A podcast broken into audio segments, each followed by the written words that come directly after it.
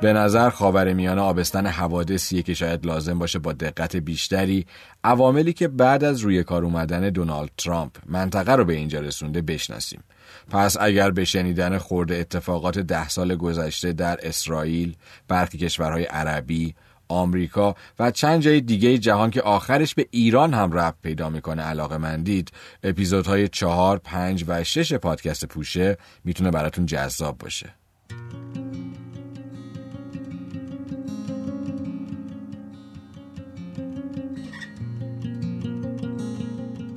پوشه چهار نظم نوین جهانی دونالد ترامپ.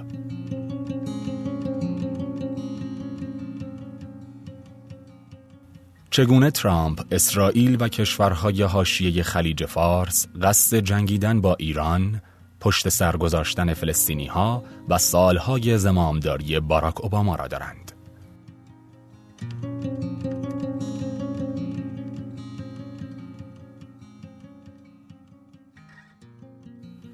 دوستان عزیز سلام. امیر حسین مددی هستم از شنوتو و امیدوارم از پوشه چهار که در تاریخ 19 خرداد ماه سال 1398 ضبط میشه خوشتون بیاد. اساس پوشه چهار یک پرونده یا گزارش طولانی از نیویورکر هست که توسط آدام انتوس نوشته شده و توسط سعید کلاتی عزیز ترجمه شده. به خاطر طولانی بودن پرونده و همچنین توضیحات تکمیلی که لازم بود تا به اون اضافه بشه من ناچارم اون رو در سه اپیزود براتون روایت کنم. بخش یک. وضعیت ناپایدار.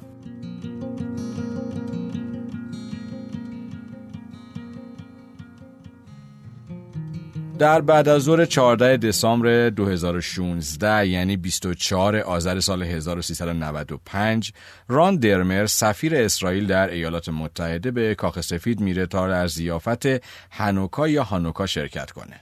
هانوکا یا عید اخلاص یکی از جشنهای باستانی یهودیانه که تقریبا همزمان با ایام کریسمس برگزار میشه.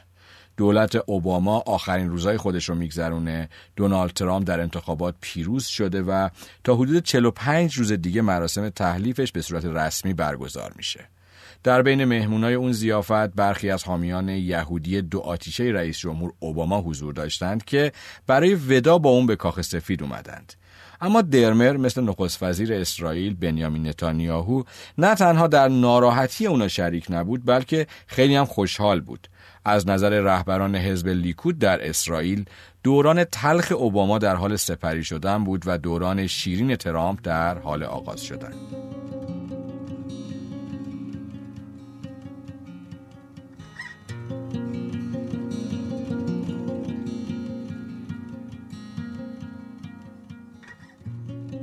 همونطوری که گفتم نویسنده این مقاله آقای آدام انتوس هستند. اون روزنامه نگار حوزه امنیت ملی و سیاست خارجی آمریکاست و در واشنگتن زندگی می‌کنه.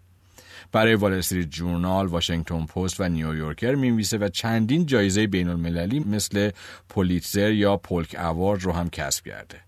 وقتی کار ایشون رو دنبال می‌کنیم متوجه میشیم که تسلط ویژه‌ای به سه حوزه داره. خاورمیانه آمریکای مرکزی و روسیه. البته در دوره از زندگی کاریش هم در اورشلیم یا بیت المقدس در دفتر خبرگزاری رویترز کار کرده. برگردیم به داستان. راندرمر همونجوری که گفتم سفیر اسرائیل در آمریکا بود. خیلی جالبه که بدونید اون متولد آمریکاست در یک خانواده سیاسی در میامه آمریکا بزرگ شده و در سال 1996 به اسرائیل مهاجرت کرد. پدرش و همچنین برادرش از افراد تاثیرگذار حزب دموکرات در ایالات فلوریدا بوده و هستند. خانواده درمر دارای مذهب یهودیه. اون بخشی از تحصیلاتش رو در دانشگاه آکسفورد انجام داد و به خاطر همکاری در یکی از کمپین های انتخاباتی مرتبط با اسرائیل در انگلستان در سال 1995 از سال 1996 یعنی یک سال بعدش به اسرائیل میره و در اونجا مشغول به فعالیت میشه. بعد از یک سال شهروند اسرائیل میشه و در سال 1998 هم با دختر مالک یکی از بانکهای اسرائیل ازدواج می‌کنه و از سال 2013 هم به عنوان سفیر اسرائیل در آمریکا مشغول به فعالیت میشه. به گفته یکی از دستیارای نتانیاهو اون بر این باور بود که باراک اوباما احساس خاصی نسبت به دولت یهود نداره و اون از دست اوباما به خاطر اینکه رفتار اسرائیل با فلسطینیا رو نقض اساسی حقوق بشر و مانعی برای رسیدن به امنیت حتی برای خود اسرائیل خونده بود دلگیر و خشمگین بود. اون همچنین معتقد بود که تلاش اوباما برای ایجاد نوعی توازن قدرت بین عربستان سعودی و ایران در خاور میانه ساده انگاران است و اوباما عمق نیات خبیس ایران در سراسر منطقه رو دست کم گرفته. اما در واقع اوباما اصلا ضد اسرائیلی نبود دولتش از این کشور به اندازه کافی هم هم پشتیبانی نظامی و هم اطلاعاتی کرده بود به طور مثال در سال 2011 برای اولین و آخرین بار در طول ریاست جمهوریش از حق وتوش برای جلوگیری از صدور قطعنامه‌ای بر علیه شهرکسازی یهودیا در خاک فلسطین استفاده کرده بود. ظاهرا چند روز قبل از برگزاری جلسه شورای امنیت نتانیاهو در تماس تلفنی با یکی از مشاوران اوباما فریاد می‌زنه که این اقدام مثل اینه که یک کلاهک هسته‌ای به سمت کشاله ایران من نشونه رفته باشه و بعدش احتمالاً به خاطر فشارهای زیاد اوباما با تلاشهای فلسطینیا برای پیوستن به دادگاه کیفری بین المللی مخالفت کرده بود. البته دفتر نتانیاهو روایت آمریکایی از این تماس رو تکذیب می‌کنه. برخی از حامیان نتانیاهو در کاخ سفید معتقد بودند که نخست وزیر اسرائیل رو می‌شد با ریچارد نیکسون مقایسه کرد کسی که دستاوردهای ضد کمونیستیش به اون ظرفیت سیاسی کافی جهت آغاز روابط دیپلماتیک با چین رو داد دنیس راس مشاور امور خاورمیانه در دوره اول ریاست جمهوری اوباما به کرات به رئیس جمهور و اعضای تیم امنیت ملی گفته بود که دو تا نتانیاهو در جهان وجود داره. یکی نتانیاهوی استراتژیک که اهل معامله است و دیگری نتانیاهوی سیاسی که منافع کوتاه مدت انتخاباتی خودش رو دنبال می‌کنه. راست به قدر این نکته را تکرار کرده بود که یه دفعه در طول یه گفتگو در دفتر رئیس جمهور اوباما دستش جلوی صورت اون می‌گیره و بهش میگه که دیگه بسته به اندازه کافی این جمله رو شنیده. هر چی که از دوران ریاست جمهوری اوباما میگذشت اون و مشاوراش بیشتر به این باور می‌رسیدن که نتانیاهو اونها رو بازی داده. چرا که وانمود می‌کرد به راه حل دو کشور مستقل فلسطین و اسرائیل علاقه منده ولی همزمان شهرک های یهودی نشین رو در کرانه باختری توسعه می‌داد و در نتیجه ایجاد یک کشور مستقل فلسطینی رو روز به روز دشوارتر می‌کرد. با فرارسیدن دوره دوم ریاست جمهوری اوباما دستیارای اون دیگه حتی به خودشون زحمت پنهان کردن ناامیدیشون از اسرائیلیا رو هم نمی‌دادن. بنجامین رودز یکی از نزدیکترین مشاوران سیاست خارجی اوباما در جایی به آدام انتوس یعنی نویسنده این گزارش میگه که اونا هیچ وقت در تعهد خودشون نسبت به صلح صادق نبودند. اونها از ما به عنوان پوشش استفاده می‌کردند تا نشون بدن که در حال کار کردن روی فرایند صلح هستند. اما اونا نقش بازی می‌کردند، زمان رو میکشتند و منتظر به پایان رسیدن دوران ریاست جمهوری اوباما بودند.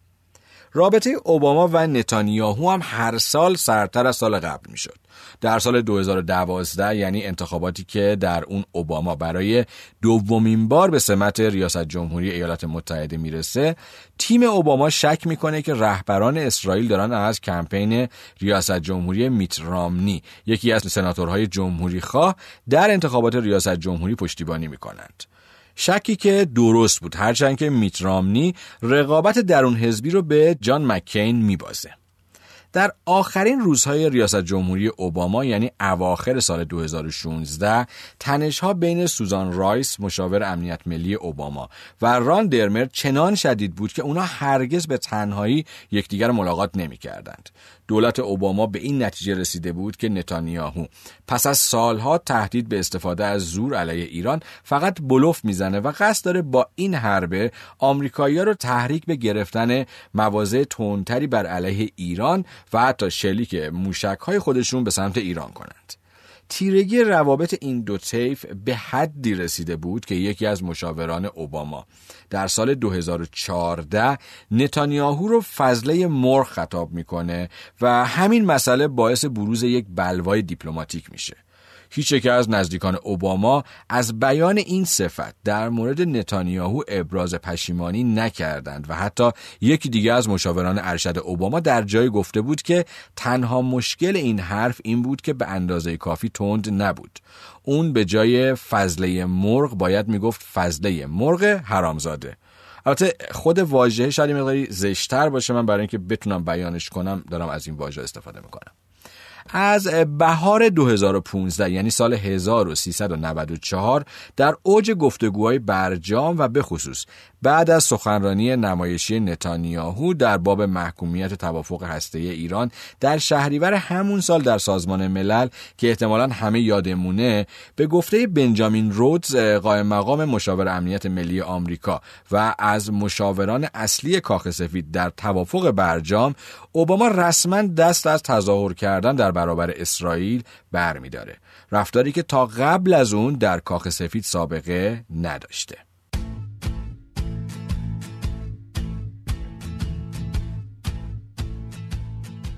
حالا بریم ببینیم اوضاع در فلسطین چطوریه پیمان اسلو یا اسلو در سال 1993 و مذاکرات بعدی امیدها رو در بین فلسطینیا افزایش داد که حداقل می‌تونن صاحب کشور مستقلی متشکل از غزه، کرانه باختری و بخشی از بیت المقدس شرقی به عنوان پایتختشون بشند. اما بعد از سالها ساخت شهرک های یهودی نشین، انتفاضه دوم، بیثباتی در سراسر منطقه و افزایش استبداد هر دو طرف یه بیاعتمادی فلج کننده بینشون حاکم بود. هرچند نیمی از اسرائیلیا و نیمی از فلسطین، فلسطینیا هنوز خواهان راه حل دو کشوری هستند اما هیچ یک از طرفین به حسن نیت طرف مقابل اعتمادی نداره بذارین یه کمی در مورد پیمان اسلو یا اسلو براتون بگم. این پیمان نخستین موافقت نامه رو در روی اسرائیل و سازمان آزادی بخش فلسطین یعنی صاف بود که در سال 1993 به امضا می‌رسه. مذاکراتی که منجر به امضای این پیمان شد به طور مخفیانه در اسلو پایتخت نروژ انجام شده و در 20 اوت 1993 به پایان می‌رسه و این پیمان به طور رسمی در 13 سپتامبر همون سال که برابر میشه با 22 شهریور سال 1372 هجری شمسی در واشنگتن با حضور یاسر عرفات، اسحاق رابین و بیل کلینتون به امضا می‌رسه. سال 72 در ایران همون سالیه که مرحوم هاشمی رفسنجانی برای دومین دوره به ریاست جمهوری ایران رسیده بود. این پیمان تشکیل حکومت خودگردان فلسطین رو به عنوان یک نهاد اداری موقت به رسمیت می‌شناسه و قرار بر این بود که پیمان اسلو فقط برای یک دوره پنج ساله اعتبار داشته باشه و بعدش جای خودش رو به یک توافق دائمی بده. مسائلی مثل وضعیت اورشلیم یا بیت المقدس، آوارگان فلسطینی، شهرک های اسرائیلی، مسائل امنیتی و تعیین مرزها باید در توافق دائمی حل و فصل می شدند. صاف در پیمان اسلو دولت اسرائیل رو به رسمیت شناخته و کاربرد خشونت رو هم محکوم می‌کنه. اسرائیل هم صاف رو به عنوان نماینده قانونی مردم فلسطین به رسمیت می‌شناسه و یاسر عرفات اجازه پیدا می‌کنه تا به فلسطین برگرده. امضای این پیمان موجب شد تا جایزه صلح نوبل سال 1994 به طور مشترک به یاسر عرفات، اسحاق رابین و شیمون پرس تعلق بگیره. حالا برگردیم به واشنگتن. در اواخر دوره دوم اوباما یه روز جانکری وزیر امور خارجه انبوهی از نقشه های کرانه غربی رو که توسط وزارت امور خارجه تهیه شده و توسط سازمان های اطلاعاتی ایالات متحده مورد تایید قرار گرفته بود رو با خودش به کاخ سفید میاره. کری نقشه ها رو روی یک میز بزرگ پهن می‌کنه و فرانک لونشتاین یکی از مشاوران ارشد کری در مورد اون روز میگه که جزئیات این نقشه ها به قدر زیاد بود که حتی جای جنگل برای درختکاری هم در اون مشخص شده بود. اون نقشه نشون می‌داد که مناطق مسکونی، مقرهای فرماندهی و مناطق دیگه‌ای که اسرائیلیا به صورت غیر قانونی تصرف کرده و اقدام به ساخت و ساز در اون کردند شامل بیش از 60 درصد از کرانه غربیه و این یعنی شکست توافقات قبلی اسرائیل و فلسطین. یک مقام رسمی در اون جلسه شرکت کرده بود که به آدام انتوس میگه که نقشه شبیه یه تومور مغزی بود. مهمم نیست که با چه متر و معیاری اون رو بسنجی. چون با دیدن بلوک های موجود شهرک های جدید مقرهای نظامی غیر, غیر قانونی به خوبی به این نتیجه می‌رسیدی که به پایان راه حل دو کشوری رسیده ایم. محمود عباس رئیس تشکیلات خودگردان فلسطین هم اعتقادش رو به تلاش دولت اوباما از دست داده بود. عباس در طول یک گفتگوی خصوصی پرتنش و ملتهب به کری گفته بود که شما دائم به من میگید که صبر کن صبر کن صبر کن اما شما نمی‌تونید جلوی اسرائیلیا رو بگیرید در اواخر سپتامبر سال 2016 یعنی تقریبا مهر ماه سال 95 اوباما برای مراسم خاکسپاری شیمون پرز نخست وزیر سابق به اسرائیل سفر می‌کنه. ظاهرا علائم تغییر, تغییر جو سیاسی در اون روز برای اوباما و تیمش کاملا روشن بود. محمود عباس هم در مراسم خاکسپاری شرکت کرده بود اما هیچ یک از رهبران اسرائیلی در سخنانشون به حضور او در مراسم اشاره ای نکردند بعد از مراسم تمام افراد تاثیرگذار دو طرف یعنی اسرائیل و فلسطین در تراس هتل ملک داوود در بیت المقدس دور هم جمع میشن تا نهار بخورند. مارتین ایندیک فرستاده ویژه سابق ایالات متحده در مذاکرات اسرائیل و فلسطین به حاضرین میگه که این نشست به منظور ادامه دادن پیمان اسلوه. این آقای ایندیک دیپلمات و تئوریسین مهمی حداقل برای منطقه خاورمیانه به حساب میاد. مثلا میشه از تئوری سیاست مهار دوگانه ایشون در زمان کلینتون در موازنه رفتار آمریکا با ایران و عراق نام برد. ایشون از یک خانواده یهودی تبار انگلیسی میاد و سابقه معاونت تحقیق و پژوهش در کمیته روابط عمومی آمریکا و اسرائیل یعنی آیپک رو که یک گروه تندروی لابی طرفدار اسرائیل در واشنگتن هست رو هم در کارنامهش داره. پس انتظار میره که این آدم حداقل مورد احترام دولت مردان اسرائیلی باشه. مراسم صرف نهار در اون روز به اتمام می‌رسه. هرچند که از مضمون صحبت ها یا مذاکرات مطرح شده اطلاعات زیادی در دست نیست. اما زمانی که اوباما و هیئت همراهش از این مراسم به آمریکا برگشتند یعنی کمتر از چند ساعت بعد متوجه میشن که دولت اسرائیل مجوز ساخت چند شهرک جدید یهودی نشین رو هم در کرانه غربی رود اردن تصویب کرده. یکی از مشاوران اصلی اوباما میگه که این حرکت دولت اسرائیل فقط یه معنا داشت. اونم چی بود؟ گور پدرتون. همه اینا رو گفتیم تا کمی متوجه کیفیت روابط آمریکا و اسرائیل در روزهای آخر اوباما بشیم. برگردیم به جشن هانوکا در کاخ سفید. همونجوری که گفتیم برخلاف علاقمندان یهودی ناراحت اوباما که در مراسم هانوکا فریاد می‌زدند دوست داریم آقای رئیس جمهور یا شعاره از این دست درمر انتخاب دونالد ترامپ رو فرصتی مختنم برای اسرائیل می‌دید. تیم ترامپ نوید یک سیاست به مراتب مطلوبتر رو برای منافع اسرائیل می‌داد. درمر در همون روز به یک جشن هانوکای دیگه هم رفت جایی که بسیار بیشتر از کاخ سفید مورد تمجید و خوشامدگویی میزبان قرار گرفته بود. کجا؟ شاید حد زده باشید. هتل بین المللی ترامپ. بخش دو تیر آخر.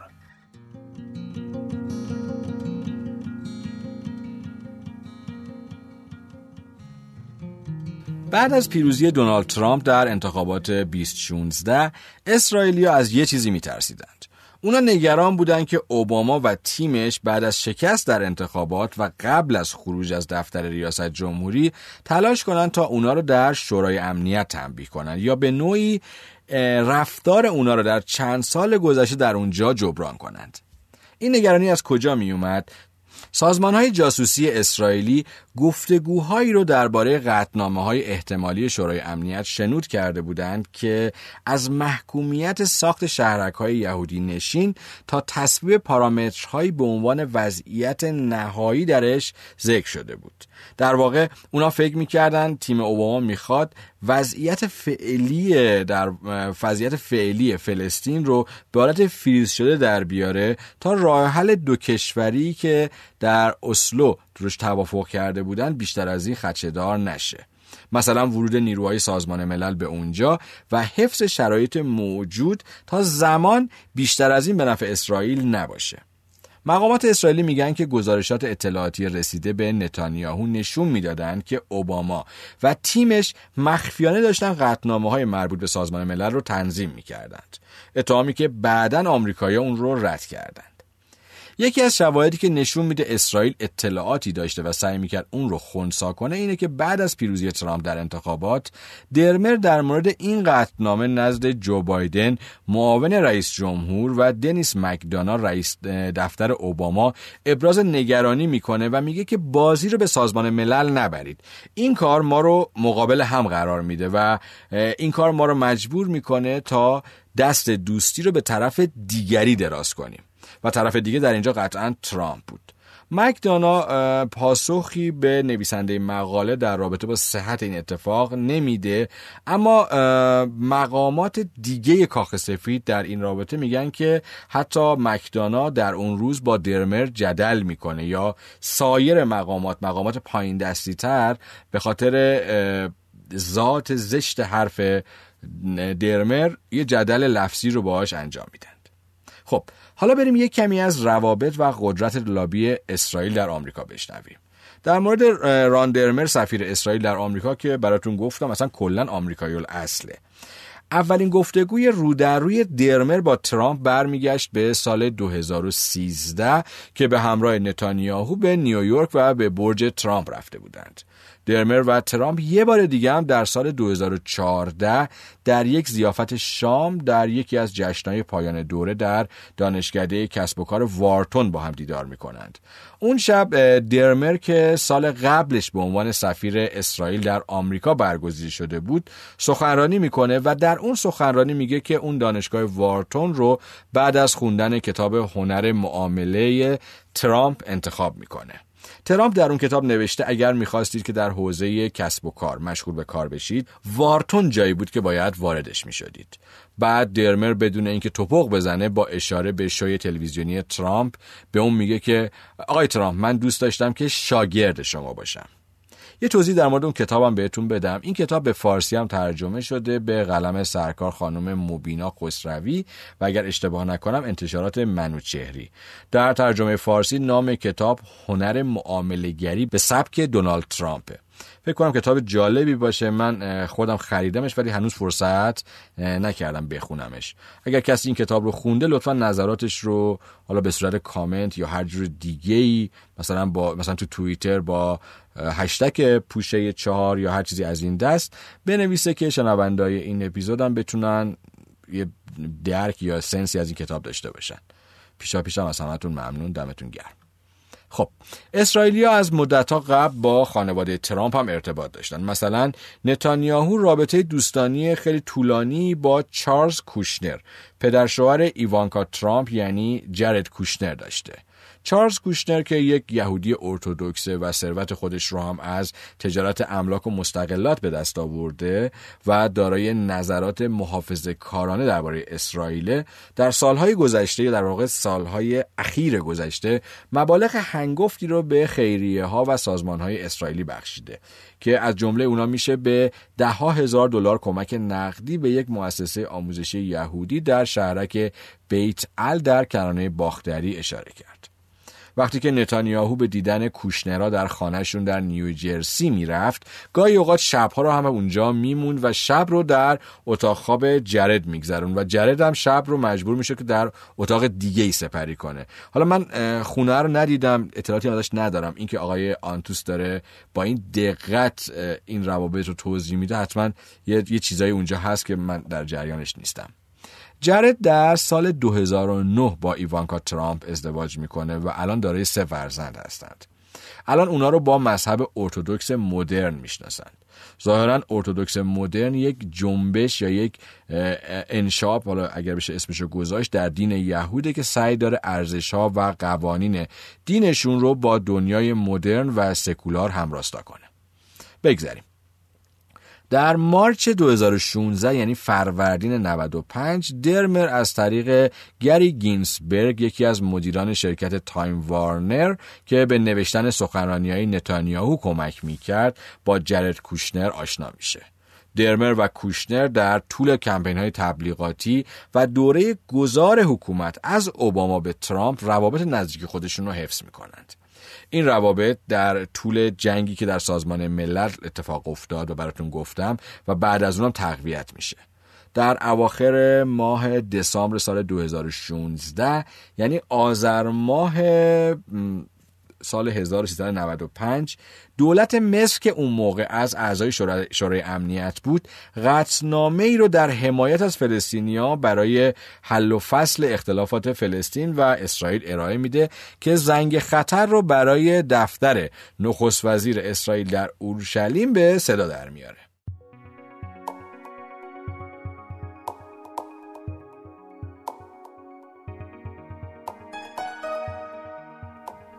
اسپانسر این اپیزود از پادکست پوشه یکتانته یکتانت بزرگترین پلتفرم تبلیغات آنلاین در ایرانه اونا سرویس های مثل تبلیغات بنری، نیتیو، retargeting و push notification دارند.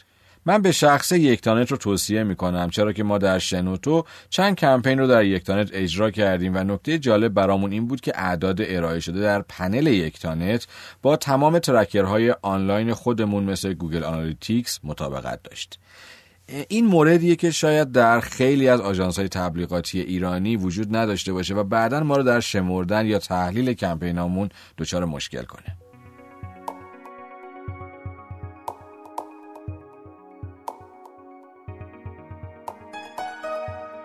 یه نکته جالب اینه که رئیس جمهور مصر در اون زمان عبدالفتاح سیسیه که الان هم در واقع رئیس جمهور مصر و نماینده گروه های نظامی مصر هستش که قدرت رو از محمد المرسی و اخفال المسلمین گرفته بود. این نکته هم مهمه که اسرائیل از همکاری با دولت مرسی خیلی راضی بود و امتیازات زیادی رو که دنبالش بود و قبل از اون از حسنی مبارک نمی‌تونست بگیره رو از مرسی گرفت.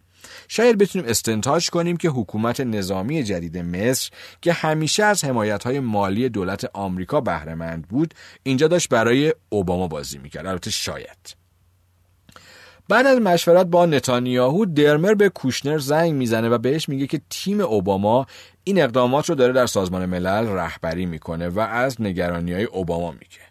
درمر از تیم انتقال قدرت می‌خواد که جلوی اقدامات رئیس جمهور فعلی رو بگیرند. البته باید در نظر داشته باشیم که در این مقطع زمانی ترامپ به عنوان رئیس جمهور بعدی آمریکا انتخاب شده اما تا 20 ژانویه در... که در کاخ سفید مستقر بشه حدود دو ماه باقی مونده. از دید نویسنده مقاله یعنی آدام انتوس این یه حرکت گستاخانه بود به خصوص از طرف کشوری که همیشه تحت حمایت آمریکا بود. رئیس جمهور منتخب طبق سنت از اصل معروف به یک رئیس جمهور در یک زمان باید اطاعت کنه که ظاهرا ترامپ نمی‌کرد.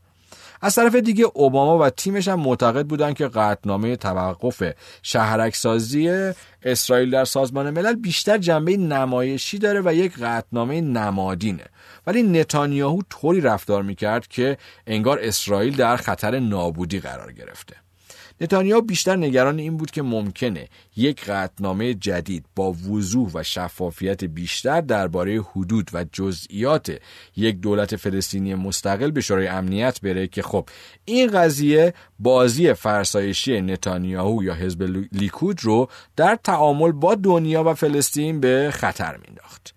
برداشت من از این بخش از نوشته آدام انتوس اینه که ظاهرا شورای امنیت و قطنامه های اون هنوزم برای همه کشور جهان تأثیر گذاره و اینجا می‌تونیم متوجه اهمیت دستاورد آقای ظریف یا دولت آقای روحانی بشیم که بارها در مورد رفع تحریم ایران در شورای امنیت سازمان ملل صحبت کردند.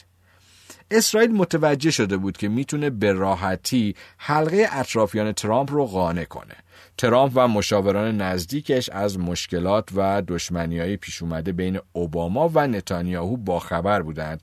ولی با توجه به اینکه آدمای سیاسی و با تجربه در حوزه دیپلماتیک نبودند ترجیح می‌دادند اشتیاق و علاقه و طرفداریشون رو به اسرائیل و حزب لیکود پنهان نکنند. مقامات اسرائیلی و آمریکایی به نویسنده مقاله گفتند که استفاده دولت اسرائیل از قابلیت های اطلاعاتی و مالیش برای تحت فشار قرار دادن رئیس جمهور فعلی یعنی اوباما یا تحریک رئیس جمهور جدید در دهه های اخیر بی سابقه است. از این بدتر ظاهرا ترامپ و تیمش به یک رهبر خارجی و تیم اطلاعاتی اون بیشتر از رئیس جمهور ایالات متحده آمریکا و سازمان های اطلاعاتی آمریکایی اعتماد داشتند. تحت فشارهای ترامپ و نتانیاهو مصر حمایت خودش از قطعنامه شورای امنیت رو پس می‌گیره. اما چهار عضو دیگه به اون رأی مثبت میدن. اون کشورها عبارت بودند از نیوزلند، سنگال، مالزی و ونزوئلا. کوشنر از دستیارای اوباما خواسته بود که اگر قطعنامه در شرف تصویب قرار می‌گیره بهش اطلاع بدند. اما وقتی شنید که شورای امنیت در حال برگزاری رأیگیری اولیه برای بررسی قطعنامه است حس کرد که تیم ترامپ فریب خورده. در اون روزها وقتی که اوباما داشت آخرین اقدام خودش در سازمان ملل رو انجام می‌داد کوشنر به مشاوراش میگه که نوبت بازی اونا تموم شده اونا شکست خوردن. نمی‌دونیم چرا موقع بیرون رفتن می‌خوان کار ما رو سختتر کنند. کوشنر به دو نفر زنگ می‌زنه. مایکل فیلین یا مایک فیلین گزینه انتخابی ترامپ در سمت مشاور امنیت ملی و همچنین استیو بنون گزینه انتخابی انتخابی در سمت مشاور استراتژیک. نکته قابل توجه اینه که بنون در دیدارهای اولیش با درمر به قدری بهش علاقه من شده بود که گاهی اوقات از اون با عنوان رئیس من یاد می‌کنه. یا یاد می‌کرد یا صداش می‌کرد. البته اصل واژه‌ای که ایشون استفاده می‌کرد مای وینگمنه که فکر می‌کنم به معنی راهبر مرشد و البته اینا که دارم میگم در خوشبینانه ترین حالت هاست و حالا مثلا در واقع ترجمه های دقیق تری داره که شاید نشه اینجا گفتش. تصمیم بر این شد که اونا بر اعضای شورای امنیت فشار بیارن تا رأیگیری به تعبیق بیفته یا اصلا قطنامه رو رد کنن. فلین بعد از صحبت با کوشنر گوشی رو قطع می‌کنه و به دستیاراش میگه که این اولویت شماره یک ترامپه.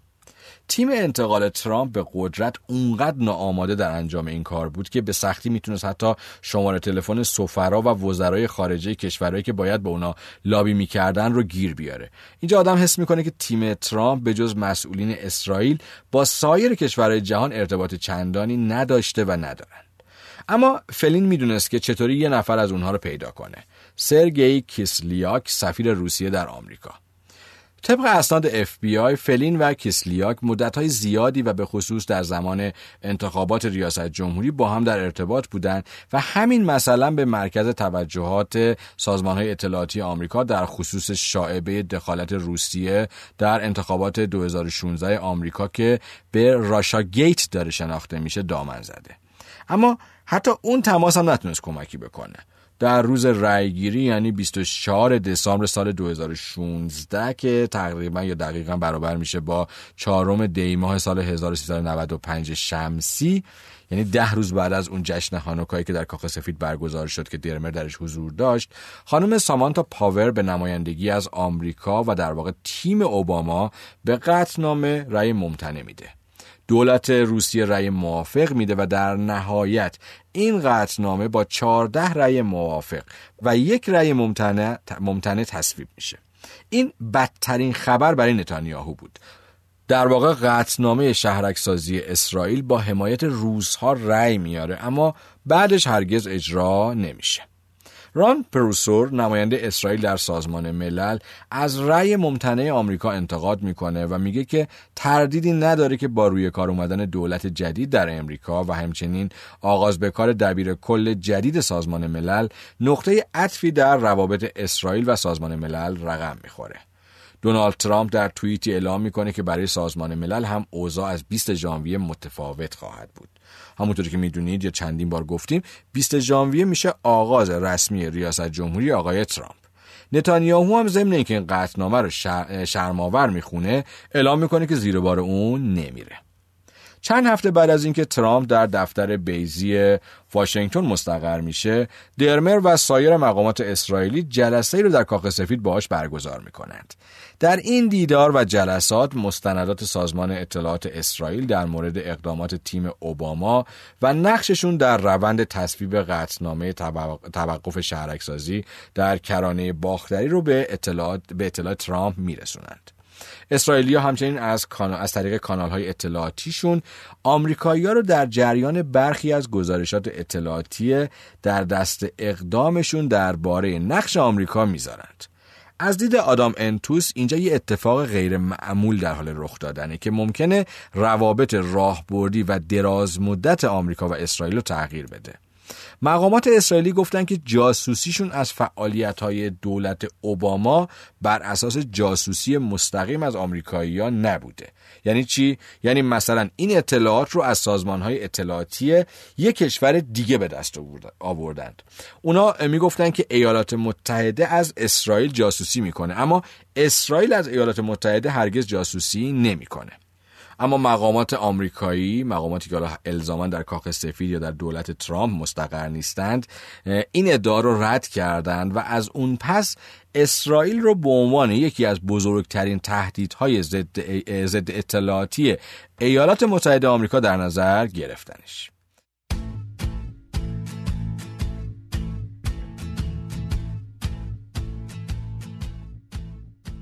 اکثر ما می‌دونیم که شعار اصلی ترامپ در انتخابات جمله کلیدی اول آمریکا بود و این یعنی اون تمایلی به دخالت بیمورد در خاورمیانه به طور کلی نداره.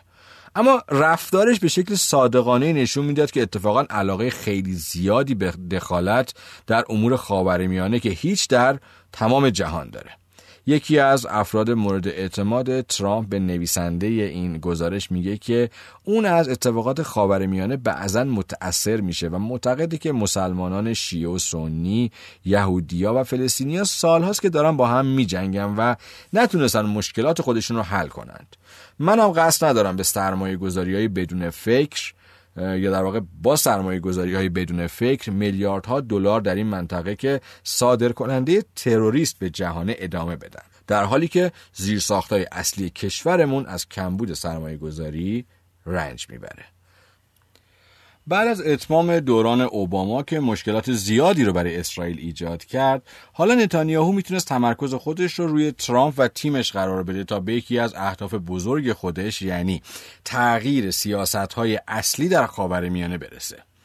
هدف جاه طلبانه اون به این شکل تعریف می‌شد که سعی کنه توجه جهان رو از مبارزه فلسطینیا کم کنه و در عین حال با ایجاد یک ائتلاف حتی به طور موقت با عربستان و امارات مبارزه با ایران رو در منطقه شکل بده.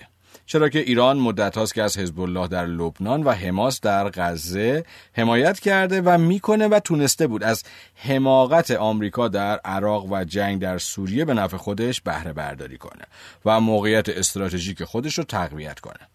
می‌دونم که حرفا یا نگاه نتانیاهو 180 درجه با چیزی که ما در ایران می‌بینیم فرق داره اما بازم برای من باعث افتخاره که این بزرگوار در مورد ما اینجوری فکر می‌کنه اوباما در مورد رفتار ایران ساده اندیش نبود و معتقد بود که یک توافق هسته‌ای منسجم با ایران مثل برجام می‌تونه قدرت هسته ایران رو محدود کنه. اما اوباما معتقد بود هر نوع تلاشی از سوی آمریکا برای سرنگونی حکومت ایران مثل تمام اقدامات قبلی آمریکا در خاورمیانه است و نتیجه معقولی نخواهد داشت. البته اوباما نسبت به عملکرد و رفتارهای عربستان هم در منطقه به شدت محتاط بود و اعتقاد داشت که اونا در تلاشند در پوشش دموکراسی و حقوق بشر درگیری ها رو در منطقه افزایش بدن و پای آمریکا به این مناقشات باز کنند. ولی اسرائیلیا برخی از کشورهای حوزه خلیج فارس و حالا ترامپ دقیقا برعکس اوباما فکر می‌کنند. یعنی چی؟ یعنی اونا معتقدن که دشمن و مشکل اصلی منطقه ایرانه و توافق برجام یا توافق هسته‌ای. اونقدر ضعیفه که فقط باعث شده ایران بتونه دوباره تجدید قوا کنه و توسعه طلبیش رو در منطقه افزایش بده. قبل از اینکه ترامپ در کاخ سفید مستقر بشه نتانیاهو یوسی کوهن فرمانده یا رئیس سازمان امنیت اسرائیل موساد رو به واشنگتن میفرسته. کوهن مایک فیلین رو در مورد خطرات ایران در منطقه آگاه می‌کنه. در واقع نتانیاهو سعی داشت در اون زمان زمانت های لازم برای همراستا بودن سیاست های دولت آینده رو به دست بیاره. آینده ای که الان توش هستیم و شاید بخشی از دلار 14 هزار تومنی نتیجه همین همراستا شدن باشه. نیروهای اطلاعاتی آمریکا معتقدند این دیدار نقض پروتکل های امنیتی دو کشوره. اینا چیزاییه که در واقع آدام انتوس داره بهش اشاره می‌کنه. قبلا گفتیم که تیم ترامپ سابقه کار سیاسی یا دیپلماتیک نداشت و به خاطر نوع روابطی که با سایر بخشای سیاسی آمریکا حتی حزب جمهوری خواد داشت نتونست تیم پرقدرت یا با تجربه رو در بخش دیپلماتیک خودش انتخاب کنه. از طرف دیگه هم نتانیاهو سعی داشت یا سعی می‌کرد با توجه به نفوذی که در حلقه اطرافیان اصلی ترامپ داره کسانی رو برای دولت جدید ترامپ کاندید کنه که حس دوستی عمیقی با اسرائیل و به خصوص با حزب لیکود داشته باشند. ترامپ جرد کوشنر یعنی داماد خودش رو مسئول سیاست خارجه در منطقه خاورمیانه کرد. انتخاب اونم برای سفارت آمریکا در اسرائیل دیوید فریدمن یک وکیل تجاری از, منطقه لانگ آیلند نیویورک بود اون عقایدش در مورد خاور میانه به جناح راست آمریکا نزدیک بود و مثل کوشنرها سابقه تعاملات مالی یا مشاوره مالی برای پروژه های شهرکسازی در کرانه باختری داشت. به عنوان فرستاده اصلی آمریکا در منطقه خاوری بیانم جیسون گرینبلات که در رشته وکالت از دانشگاه یوشیوا فارغ و تحصیل شده بود و کارمند سازمان ترامپ بود انتخاب شد. البته بین کوشنر و گرینبلات مسئولیت سیاست خارجه در خاور میانه دائما داره تغییر می‌کنه. با این انتخابات نتانیاهو می‌تونست مطمئن باشه که ترامپ در راستای اهداف اون قدم برخواهد داشت یا در قدم برمیداره و با او در مخالفت با سیاست های اوباما در منطقه هم نظره. حتی قبل از اینکه ترامپ وارد کاخ سفید بشه مقامات اسرائیلی از نفوذ بیشتر خودشون در منطقه مطمئن شده بودند و در مورد آزادی عمل بیشترشون در آینده صحبت می‌کردند درمر قصد داشت که در سال 2017 به اسرائیل برگرده. اما بعد از انتخاب شدن ترامپ قبول می‌کنه که در سمت خودش در امریکا باقی بمونه و به ترامپ برای تغییر اوضاع و شرایط به نفع اسرائیل کمک کنه. سفیر آمریکایی اصل اسرائیل در آمریکا قراره که به ترامپ کمک کنه. این خودش نکته جالبی که انتوس هم بهش اشاره کرده. جمعه 20 ژانویه 2017 یعنی اول بهمن ماه سال 1395 در روز مراسم تحلیف ریاست جمهوری تعداد زیادی از مردان تاثیرگذار و دیپلمات های کشورهای مختلف در کاخ سفید جمع شده بودند تا ریاست جمهوری از اوباما به ترامپ تفویض بشه. احتمالا خیلی از ما این مراسم رو از شبکه های مختلف تلویزیونی دیدیم. من هنوز نگاه های ناراحت اوباما رو یادمه و یه چیز دیگه که خیلی در شبکه های اجتماعی فارسی در مورد اون روز دست به دست می‌شد ترکیب رنگی و نوع پوشش دونالد ترامپ و ملانیا به عنوان همسر رئیس جمهور آمریکا بود. بگذریم همونطوری که گفتم سفرهای کشورهای مختلف به اون مراسم دعوت شده بودند و خیلی از اونها نگاه های متفاوتی نسبت به آینده دولت امریکا داشتند.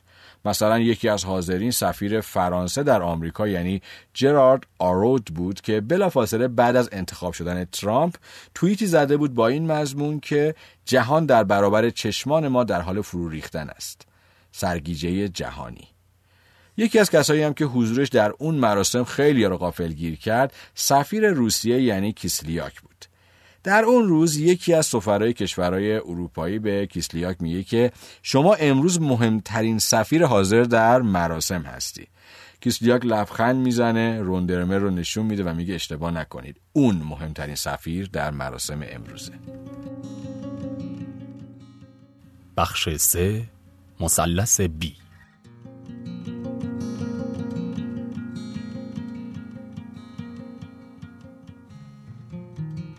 حالا موضوع داره جالبتر هم میشه. غیر از اون چیزی که تا اینجا براتون گفتم سفیر یکی دیگه از کشورهای خاور میانم به تیم ترامپ نزدیکی و دسترسی زیادی داشت. ایشون کسی نیست جز یوسف الاوتایبه سفیر امارات متحده عربی در امریکا. اوتایبه در زمان کمپینا و مبارزات انتخاباتی ترامپ با کوشنر آشنا شده بود. ظاهرا این آشنایی از طریق توماس باراک میلیاردر لبنانی آمریکایی که کمک های مالی زیادی به کمپین ترامپ کرده بود و از دوستان پدر الاوتایبه بود اتفاق افتاد. باراک از دوستان خیلی نزدیک دونالد ترامپ هم بود مثل اون در حوزه املاک سرمایه گذاری, های موفق زیادی داشت و یکی از شرکتهاش در همین حوزه در لس آنجلس بیشتر از 500 تا کارمند داره. توصیه می‌کنم که نامش رو در گوگل سرچ کنید و زندگی‌نامه‌ش رو بخونید. خیلی جالبه. من جایی جز گزارش آدام انتوس در مورد لبنانی بودنش چیزی ندیدم اما وقتی شرکای تجاریش رو می‌دیدم واقعا آدم تاثیرگذاری می‌تونه باشه. از شاهزادگان سعودی یا خانواده ترامپ تا تاثیرگذاران امارات متحده عربی با این آقا همکاری های تجاری داشتند. برگردیم به گزارش خودمون. غیر از چیزایی که براتون گفتم اون در واقع آقای باراک رئیس برنامه های مراسم افتتاحیه ریاست جمهوری ترامپ هم بود. اون می‌دونست که در اون زمان کوشنر همکاری و نزدیکی زیادی با درمر داره و فکر می‌کرد که چشمانداز موفق ترامپ در حالتی اتفاق میافته که اون حرفا و برنامه های کشورهای عربی خلیج فارس رو هم شنیده باشه. در گذشته رهبرای کشورهای عربی هیچ علاقه به ارتباط با اسرائیل نداشتند. اما رئیس العتیبه یعنی محمد بن زائد حاکم ابوظبی که هممون می‌دونیم تاثیرگذارترین حاکم امارات متحده عربی به حساب میاد عقیده دیگه ای داشت. محمد بن زاید معتقد بود که کشورهای عربی حوزه خلیج فارس و اسرائیل یک دشمن مشترک دارند و اون ایرانه. همچنین ایشون سیاست های ایران رو بزرگترین تهدید برای کشور خودش می‌دونه. رابطه غیررسمی امارات و اسرائیل هم برمیگشت به بعد از توافق اسلو که در قالب چندین جلسه مخفی در واشنگتن شکل گرفت. یعنی از سال 1993 این روابط آغاز شده و برای برهه زمانی که ما داریم در موردش صحبت می‌کنیم حداقل 20 ساله که این روابط ادامه داشته. شروع رابطه اینجوری شکل گرفت که در دولت اول بیل کلینتون امارات قصد خرید هواپیماهای پیشرفته F-16 را از آمریکا داشت. اما مقامات آمریکایی فکر می‌کردند که فروش این هواپیما موجب نگرانی یا ناراحتی اسرائیل بشه. چرا که اونا قبلتر همین مدل رو برای نیروی هواییشون خریده بودند. وقتی که از جرمی ایساچاروف یکی از های اسرائیل در آمریکا پرسیده شد که آیا دولت اسرائیل مشکلی با این خرید داره یا خیر طبق گفته مقامات سابق آمریکا اون پاسخ مشخصی به این سوال نداد اما در عوض به مقامات آمریکایی اعلام کرد که اسرائیلیا به دنبال فرصتی برای گفتگوی مستقیم با اماراتیا در این زمینه هستند تا بدونن که اونا می‌خوان از این هواپیمای آمریکایی برای چه منظوری استفاده کنند. با توجه به اینکه این هواپیما قطعا برای حمل و نقل مسافر استفاده نمیشه میشه مطمئن بود که اونا فقط به دنبال یه نشست یا مذاکره رو در رو با اماراتیا بودند. پس جواب اسرائیل در ابتدا به خانمی آمریکایی است که مشاور محمد بن زاید بود ارسال میشه. ایشون خانم ساندرا چارلز هستند که در دفتر جورج بوش پدر در زمان ریاست جمهوری فعالیت می‌کرد و در زمانی که ما داریم راجبش صحبت می‌کنیم به عنوان مشاور بنزائد مشغول به فعالیت شده بود. ساندرا قبول می‌کنه که درخواست اسرائیل برای یک دیدار رو به دولت امارات منتقل کنه. در واقع این خانوم به عنوان بخشی از فعالیتش برای دولت امارات با جمال السویدی یک استاد دانشگاه اماراتی در سال 1994 در تأسیس یک اتاق فکر دولتی در ابوظبی به نام مرکز مطالعات و تحقیقات استراتژیک امارات همکاری می‌کرد. جمال السویدی یک فرد آکادمیک به حساب میاد و کتابی داره با عنوان ایران و کشورهای خلیج این مرکز برای تحقیقات و مطالعات علمی در مورد مسائل اجتماعی، اقتصادی و سیاسی تأسیس شد اما عملا به کانونی تبدیل شد برای ارتباط با اسرائیل. خانم چارلز جرمی ایساچاروف رو از قبل میشناخت و باهاش جلسات منظمی درباره سیاست ها و چشمانداز سیاسی منطقه خلیج فارس برگزار کرده بود. پس به راحتی تونست اولین جلسه مشترک هیئت اماراتی به ریاست جمال السوایدی و ایساچاروف و تیم اسرائیلی رو در یک دفتر خصوصی در واشنگتن به صورت مخفیانه ترتیب بده. همه چیز مخفیانه و غیر رسمی بود تا بعدا هر دو کشور بتونن اون رو انکار کنند. ظاهرا در اون جلسات و موازه و سیاستاشون در مورد فلسطین مورد توافق طرفین نبود اما تو یه چیز اتفاق نظر داشتن یا توافق داشتن و اون خطر ایران در منطقه به عنوان یک دشمن مشترک بود و نقطه مشترک دیدگاه های رهبران هر دو کشور بود. وقتی از سال 1994 صحبت می‌کنیم یعنی هنوز اینترنت نیومده بود مرحوم هاشمی رفسنجانی رئیس جمهور بود موبایل در ایران نبود میانگین قیمت دلار حدودا 340 تومان 343 تومن بود. محمد فنایی کمک داور فینال جام جهانی در آمریکا بود که در اون بازی معروف روبرتو باجران پنالتیشو به اوت می‌زنه. یادش بخیر. برگردیم به داستان خودمون. کمی بعدش کمی بعد در واقع نخست وزیر اسرائیل در اون زمان یعنی اسحاق رابین به دولت کلینتون اعلام می‌کنه که مشکلی بابت فروش هواپیمای F16 به اسرائیل وجود نداره. مقامات سابق, سابق آمریکا معتقد بودند که این تصمیم اسرائیل حس نوعی اعتماد بین اسرائیل و امارات رو ایجاد کرد. محمد بن زاید سعی داشت ارتش کوچیکش رو بروز کنه تا قدرت دفاعیشون در برابر خطر ایران و سایر دشمنان دشمنان کشورش افزایش پیدا کنه. در طول مذاکرات اماراتی ها متوجه شدن که بخشی از تکنولوژی به کار رفته. در هواپیماهای F-16 متعلق به اسرائیل و این مسئله ممکن بود برخی از سایر سران عرب رو ناراحت کن اما برای محمد بن زاید مهم نبود. یکی از مشاوران کلینتون در این مورد در جایی گفته بود که در اون مقطع زمانی اماراتیا هر چیزی رو که اسرائیل داشت می‌خواستند. با موافقت محمد بن زاید جمال السوایدی هیئت‌های تاثیرگذاری از یهودیان آمریکایی رو به ابوظبی برای دیدار با مقامات اماراتی دعوت می‌کرد و سعی می‌کرد جلسات مشترکی رو بین اونا و دولت مردای اماراتی برگزار کنه تا با هم آشنا بشند. به گفته یک مقام سابق آمریکایی یکی از رهبران عالی رتبه اماراتی شرکت کننده در یکی از اولین جلسات در 20 سال پیش چیزی گفته بود که باعث حیرت طرفهای یهودی حاضر در اون اجلاس یا سالن شده بود. اون گفته بود که می‌تونم خودمون رو در سنگرهای مشترک با اسرائیل در حال مبارزه با ایران تصور کنم. در واقع اون اون شخص به اسرائیلیا چیزی رو میگه که اونا دقیقا دوست داشتن بشنون و می‌خواستن بشنوند اما به گفته اون مقام آمریکایی از نظر رهبران اصلی اماراتی مثل محمد بن زاید حالا شدت انقدر دیگه زیاد نبود. و اونا صرفا به این ضرب المثل قدیمی اعتقاد داشتن که می‌گفت دشمن دشمن من دوست منه. در همین حد. برای اسرائیل این یک سرمایه گذاری بلند مدت بود. اونا بر این عقیده بودن که یکی از دستاوردهای این جلسه می‌تونه عادی سازی روابط با امارات بشه.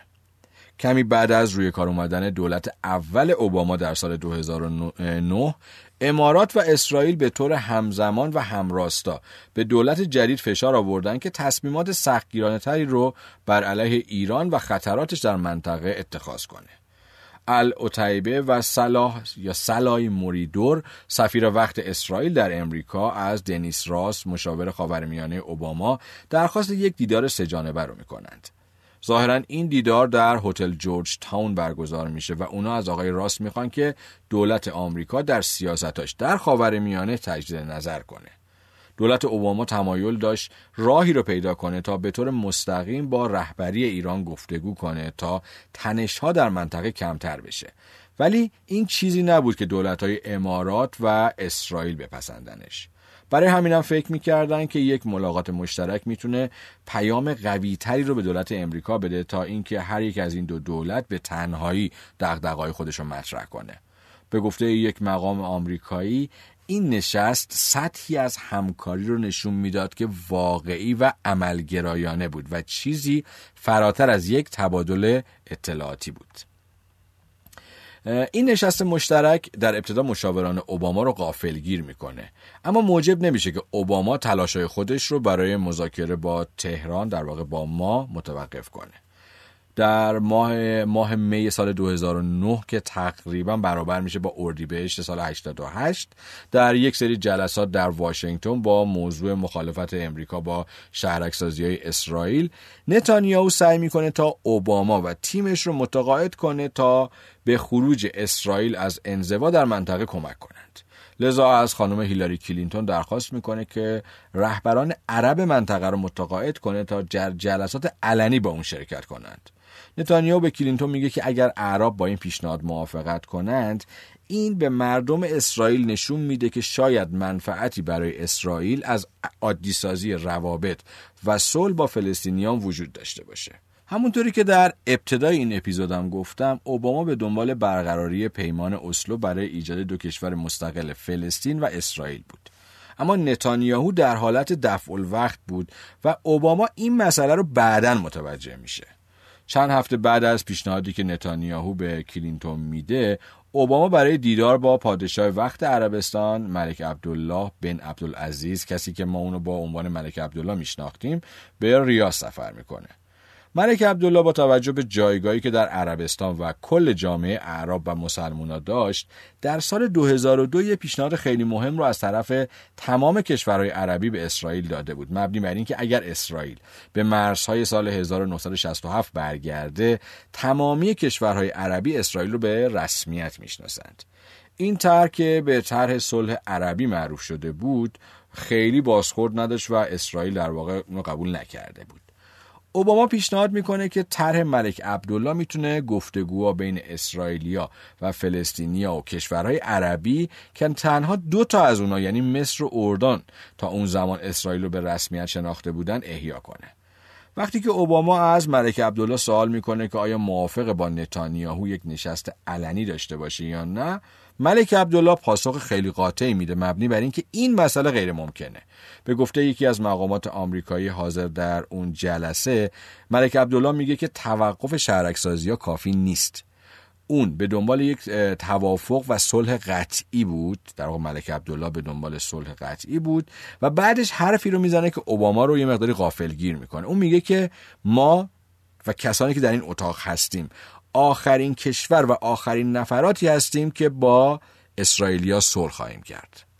مایکل اورن که بین سالهای 2009 تا 2013 سفیر اسرائیل در آمریکا بود در یک کافی شاپ در تلاویو به نویسنده مقاله میگه که ما با سه نوع سفیر عرب در واشنگتن طرف بودیم.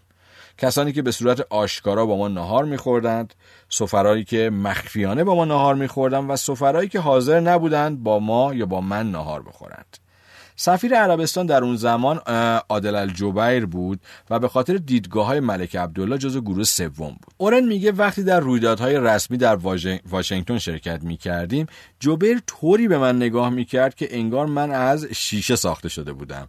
البته این نقل قول می‌تونه به این معنی باشه که این دیدار برای عادل الجبیر هم می‌تونه می‌تونست تبعاتی داشته باشه و همین که جوبیر به چشم یک دشمن به اورن نگاه می‌کرده. این اتفاقات در حال جریانه و همونطوری که گفتیم رابطه مخفی اطلاعاتی اسرائیل و امارات هم همچنان برقراره به جز یک مقطع زمانی در سال 2010 که ظاهرا موساد یکی از مقامات حماس رو در دوبه به قتل میرسونه و این کار باعث میشه که رابطه دو کشور در یک بازه زمانی کوتاه مدت در همون سال یعنی 2010 قطع بشه. ظاهرا برای ایجاد دوباره رابطه اسرائیل به اماراتی ها پیشنهاد میده که ارتش اونا رو به هواپیماهای بدون سرنشین مجهز می‌کنه و تکنولوژی های بروز شده در اون رو در واقع در اون هواپیما رو در اختیارشون قرار میده. اما امارات خود هواپیما رو باید از کی می‌خرید؟ از آمریکا. و دولت اوباما با فروش این تسلیحات به امارات مخالفت می‌کنه چرا که معتقد بودن که این پهپادها توازن قوا در خاورمیانه رو به هم می‌زنند و این مثلا باعث میشه تا اسرائیل مخالفت و نگرانیش رو به آمریکا اعلام کنه و ظاهرا دوباره از ایران به عنوان یک دشمن و خطر بزرگ برای منطقه یاد می‌کنه. ولی اوباما در اون سال زیر بار این قضیه نمیره.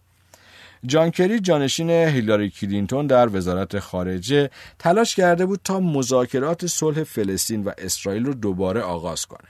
اما ظاهرا دوباره به خاطر کارشکنی های اسرائیل این دور از مذاکرات هم در سال 2014 شکست می‌خوره.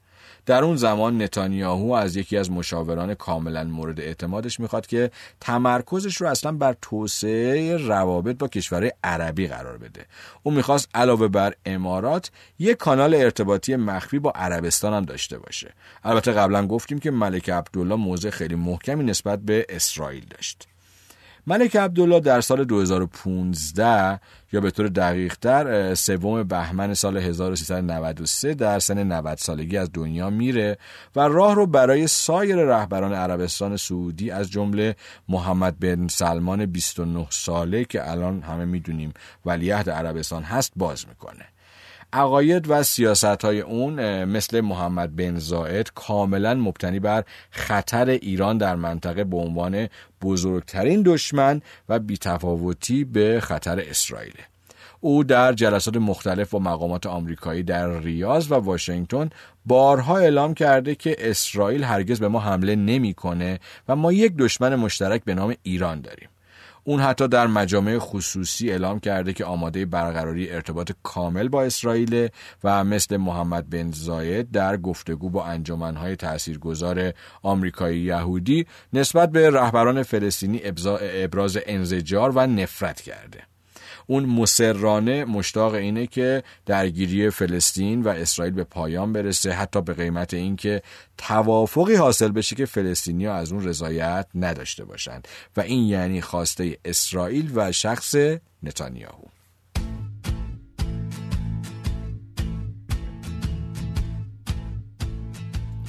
در فضای سیاسی و رسانه‌ای بین الملل بنیامین نتانیاهو رو با لقب بیبی بی محمد بن زاید رو به MBZ و محمد بن سلمان رو به MBS می‌شناسند و از اعتلاف پنهان اونها هم از مثلث سبی نام می‌برند.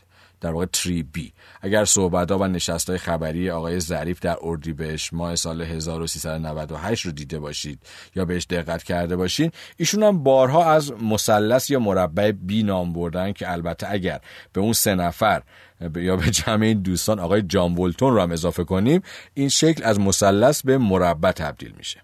بگذاریم. برگردیم به روایت اصلی خودمون.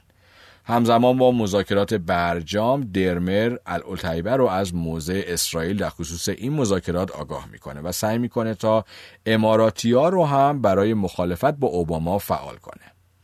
اسرائیل فعالیت های آشکاری رو در مخالفت با این توافق در آمریکا انجام داد. اما امارات که در خارج از واشنگتن در امریکا هیچ قدرت و هیچ تاثیرگذاری نداشت سعی کرد اعتراضهای جدی خودش رو به صورت مخفیانه به افراد تاثیرگذار همون شهر واشنگتن اعلام کنه.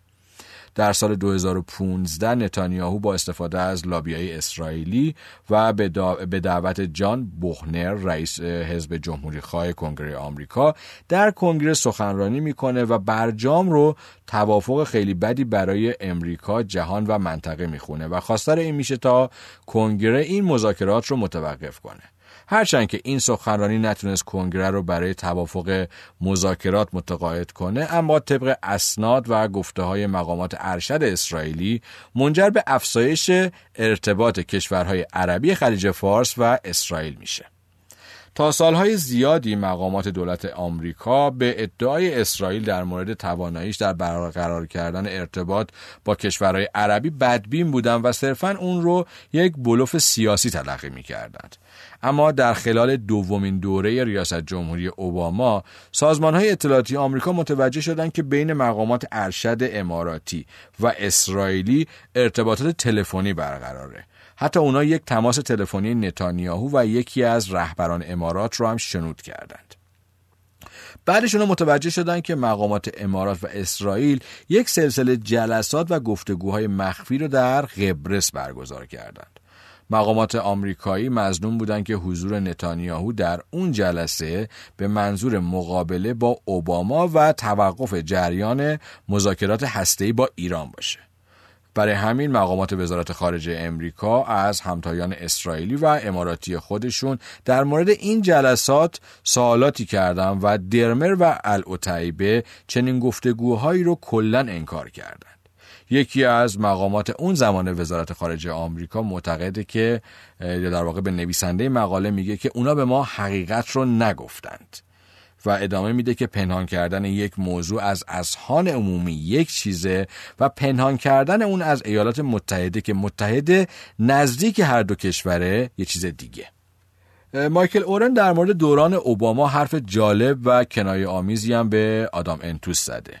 اون گفته که اوباما سعی داشت از طریق مذاکرات صلح فلسطین عرب و اسرائیل رو به هم نزدیک کنه که موفق نبود. ولی عملا به خاطر سیاستاش نسبت به ایران و همچنین مذاکرات هسته موفق میشه که به هدفش دست پیدا کنه.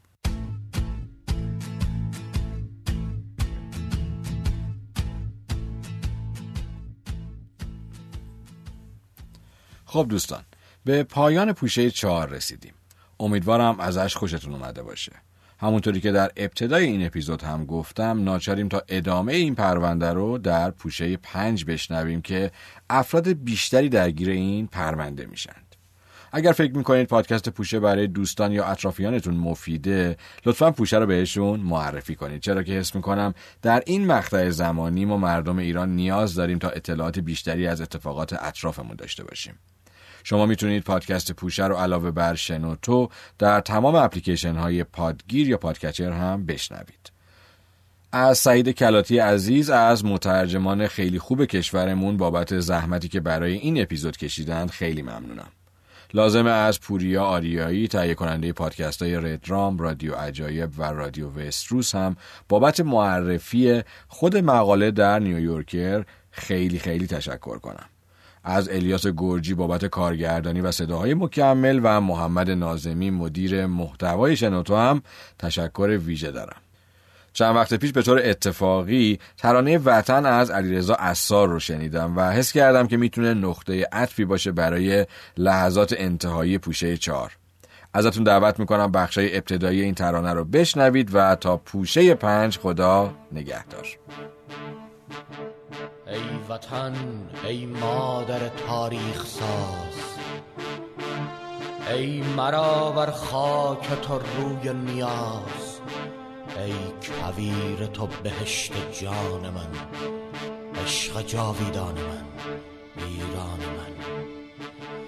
ای ز تو هستی گرفته ریشم نیست جز اندیشت اندیشم.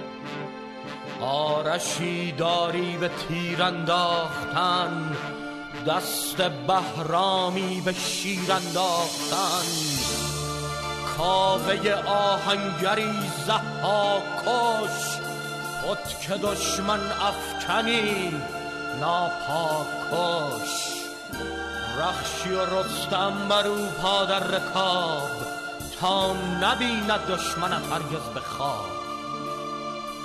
مرزداران دلیرت جان به کف سرفرازان سپاهت صف به صف خون به دل کردن دشت و نهر را بازگرداندند خرم شهر را.